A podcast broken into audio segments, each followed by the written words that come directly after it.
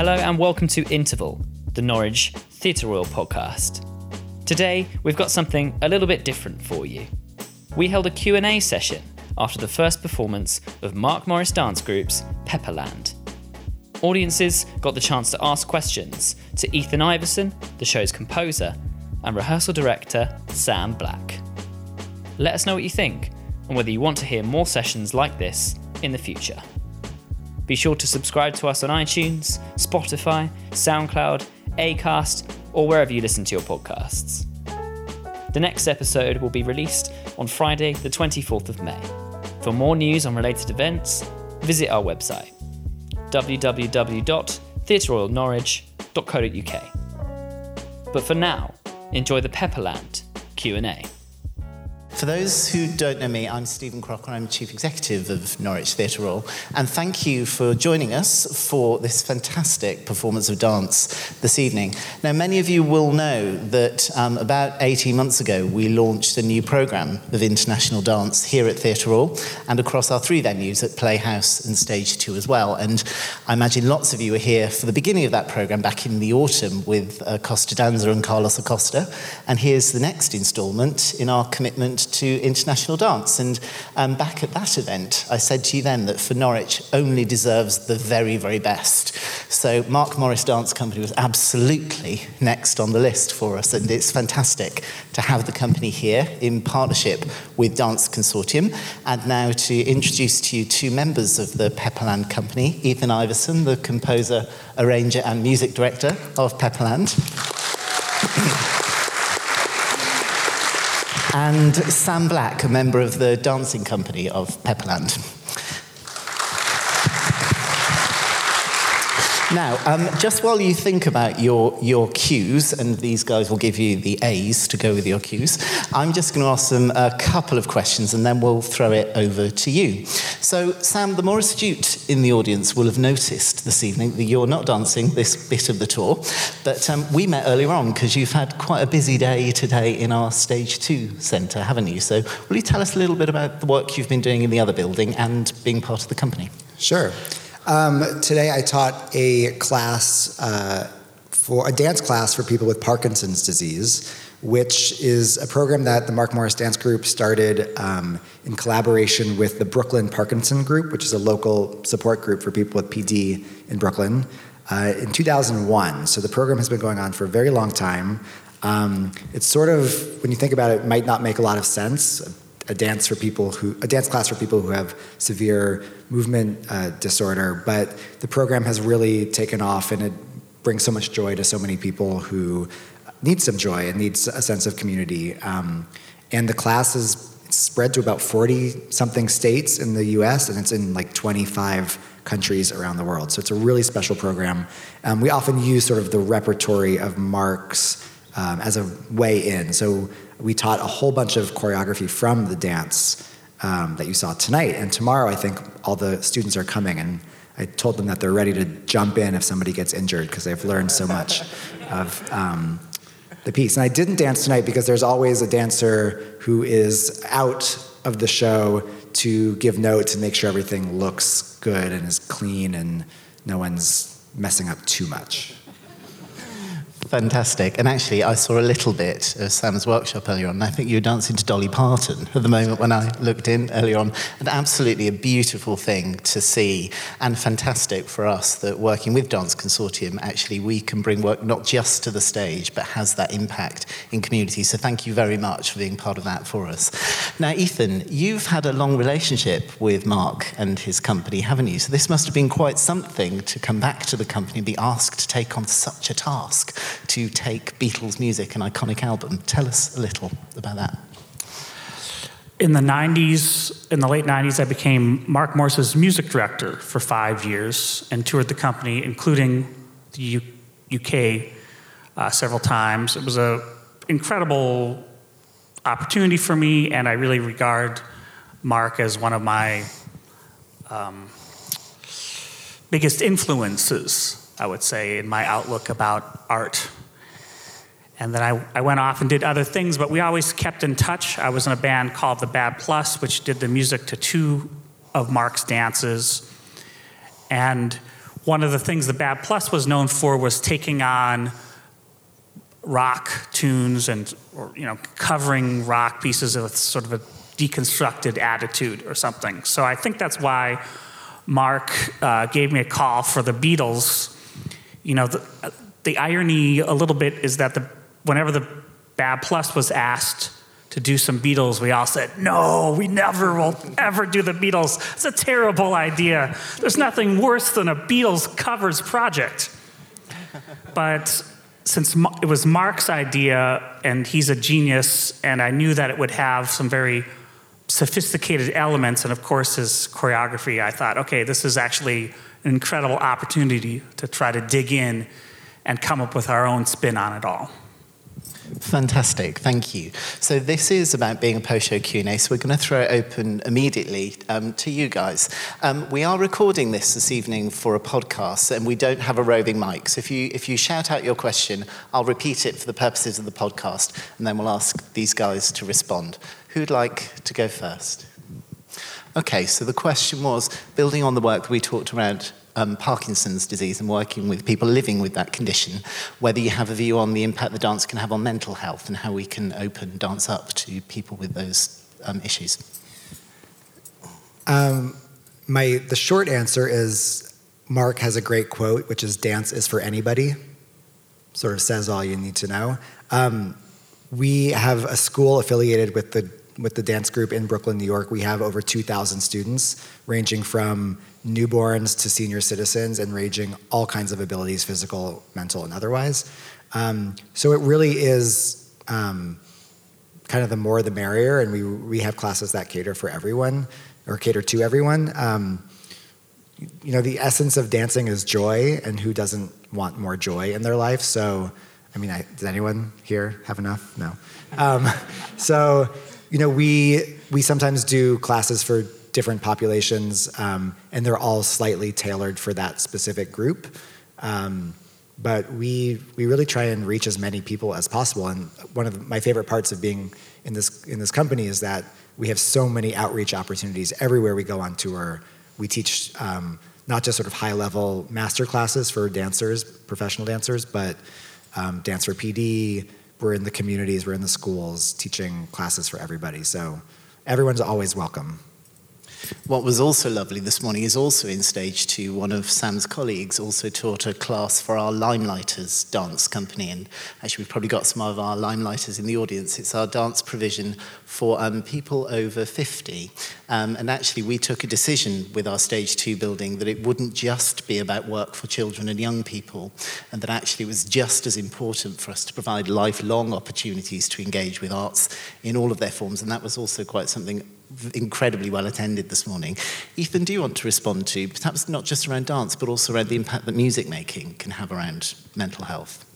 I mean, anything you can use your mind, you know, to keep it going and and uh, organize it in a positive and fruitful way seems to me uh, a wonderful a wonderful thing. I personally am probably going a little crazy from music so we'll, we'll see how it all works for myself. But for other people, uh, yes, I, I hope music can help. Fantastic. Another question?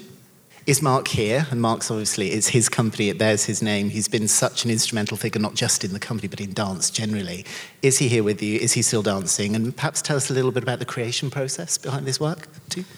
He is not in Norwich at the moment. He was with us for a big chunk of the tour, and then he went on a little vacation for 10 days, and he's meeting us in Newcastle on Friday, Thursday or Friday.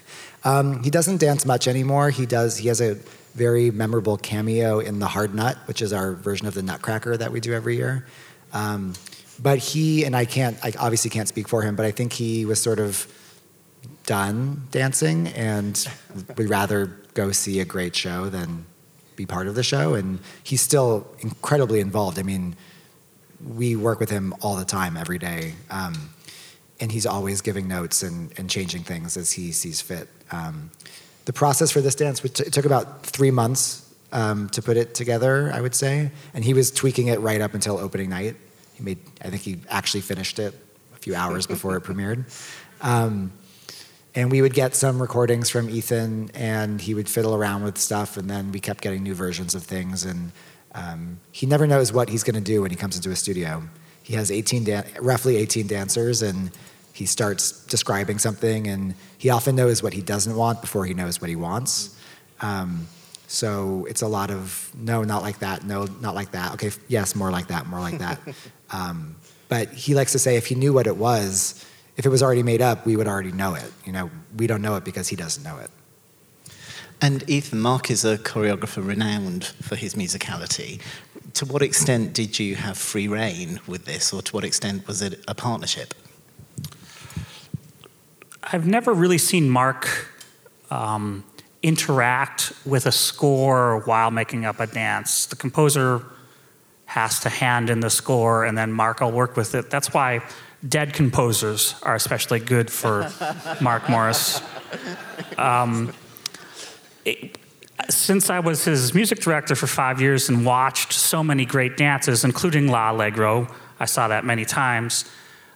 I've had those evening length Morris works in mind when I was making up the score to Pepperland. I was thinking, okay, here's a Beatles oratorio with a with these sort of classical forms and certain things, and I even had a little some movements in mind, little bad Morris dances, which somehow he didn't use any of those uh, when it came time for him to actually use the choreography. But I guess I, f- I felt confident that I could give him something he would want to work with and that would suit his style, and it proved to be true. Fantastic. Another question. Yes, the lady here. So the question was around the use of discord and dissonance, particularly, I think, within the musical score you're, you're touching upon. Ethan. Yes, I, am sorry about that. uh, one thing that I say in these Q and A's is that Mark and I treated Sergeant Pepper as a familiar text, as a piece of folklore, or something that's everybody knows. Sometimes I say it's sort of like uh, going to see a modern theater company do Hamlet. Okay, Hamlet's going to be there, but it's also what are they going to do to it to make it contemporary.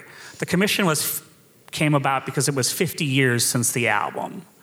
And it really feels like okay, maybe there's room to do our version of it. And I think my own sensibility as a composer and as a jazz player is to find something a little dark, a little twisted, discordant, uncomfortable. And in fact, the first version of the score I handed in to Mark, he was like, uh, okay, it's, it's a little too dark, Ethan. So um, I went back a little bit and brightened a few corners. Uh, but it's, it's true that I think we're interested in complex emotion. You can't just say it's one thing. That's already true of the Beatles album. You, each song is, you can't just say it's one thing, there's complexity there. But for this show, Pepperland, I think we drill down further. You know, a good example is um, I get along with a little help from my friends, which is it's quite abrasive, I think, because I've always been kind of a lonely guy. So, you know, it's just felt to me we should somehow feel like we don't have friends, at least to start. Um, just building on that, this was one of my questions. Sort of, in addition to the use of tonality, actually rhythmically, there are some moments where I guess it's a question for you, Sam. I think it's the When I'm 64 episode. When I saw it at Sadler's Wells a few weeks ago, I sat there thinking, "Gosh, that looks difficult." Those use of cross-rhythms, is it as hard as it looks? Not anymore. but the first time, the first time we did it, it seemed impossible and seemed like one of these insurmountable challenges.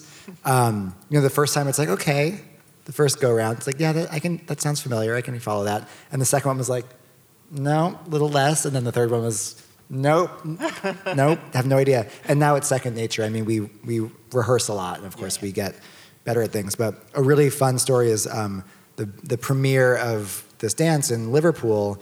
um, you know, we were a little nervous as Americans coming into Liverpool, of all places, and presenting this Beatles dance, how it was going to be received. And the audience was incredibly enthusiastic. They were super into it. And at the very beginning of 60, you know, it was sort of like we were thrilled. It was so exciting.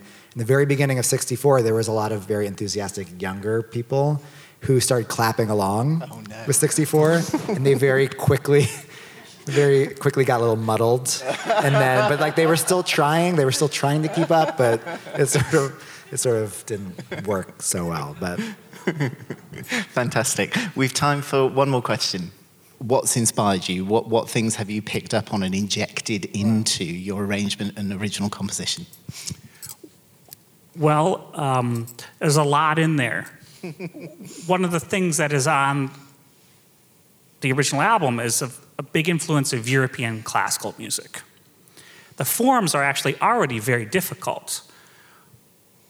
Your average bar band can't play Beatles songs from Sgt. Pepper. They might be able to play some other Beatles songs, but those songs are long, they're complicated, they have strange phrase lengths. You know, it's also famously, you know, one of the first um, albums that's like a suite and ends with a, a sustained chord. That was like the first uh, electronically sustained chord in on a pop record. So there's plenty to dig in, and I'm so glad that someone mentioned L'Allegro. You know, I, I really felt, still feel that some of Mark's greatest work is the classical forms. And so, in addition to the Beatles songs, I, there's an allegro, which is a thing that sort of sounds like Bach, and then there's a scherzo, which is a traditional form. There's a adagio, kind of uh, vocal form that, that gets used, and there's a blues, which is also a classical form. And, and so, so th- those are four of the references that to me were pretty obvious and pretty obvious way for choreography, you know, sort of a softball to a choreographer. Here you go. Here's a scherzo. There's a 2,000 great scherzos and probably uh, 400 great ballet scherzos. So there, there's, a, there's a reference point there. You know, Mark himself made up many sonata allegros, including one to the dance V, which I know is toured a lot. The Schumann Piano Quintet begins with a beautiful sonata form. I thought, okay, I'll give Mark a sonata form. That's again, that's the Bach type piece. So that's some of the stuff that was I was thinking about when I put it together. And I have to ask the question because I was sitting up in the circle, and at one moment there was a whole row of people leaning down to find out what the extraordinary sound was coming from this bit of the orchestra pit. Tell us a little bit about that amazing instrument. Yeah, there's a theremin here, which is it is fairly unusual. Um, two things that I saw Rob Schwimmer play uh, Bach there on a G string on a theremin. I thought it was one of the most beautiful things I'd ever heard. And I actually saw Mark Morris before this project, and I said, "I know you like strange instruments. Boy, have I got a strange instrument for you." And then the second thing was for the commission, the original commission from Liverpool, they asked for an electronic element. I think they wanted a DJ or to sample or hip hop or something very con- contemporary and boring, in my opinion. So I thought, fine, we'll, we'll give them the first electronic instrument from 100 years ago, the theremin. And Rob is there knocking everybody out every night on this tour. Absolutely. Fantastic. Well, we've reached the end of our time. Thank you all for staying. And um, would you join me in giving a huge round of applause and a huge welcome to Norwich and Norfolk to Mark Morris Dance Company?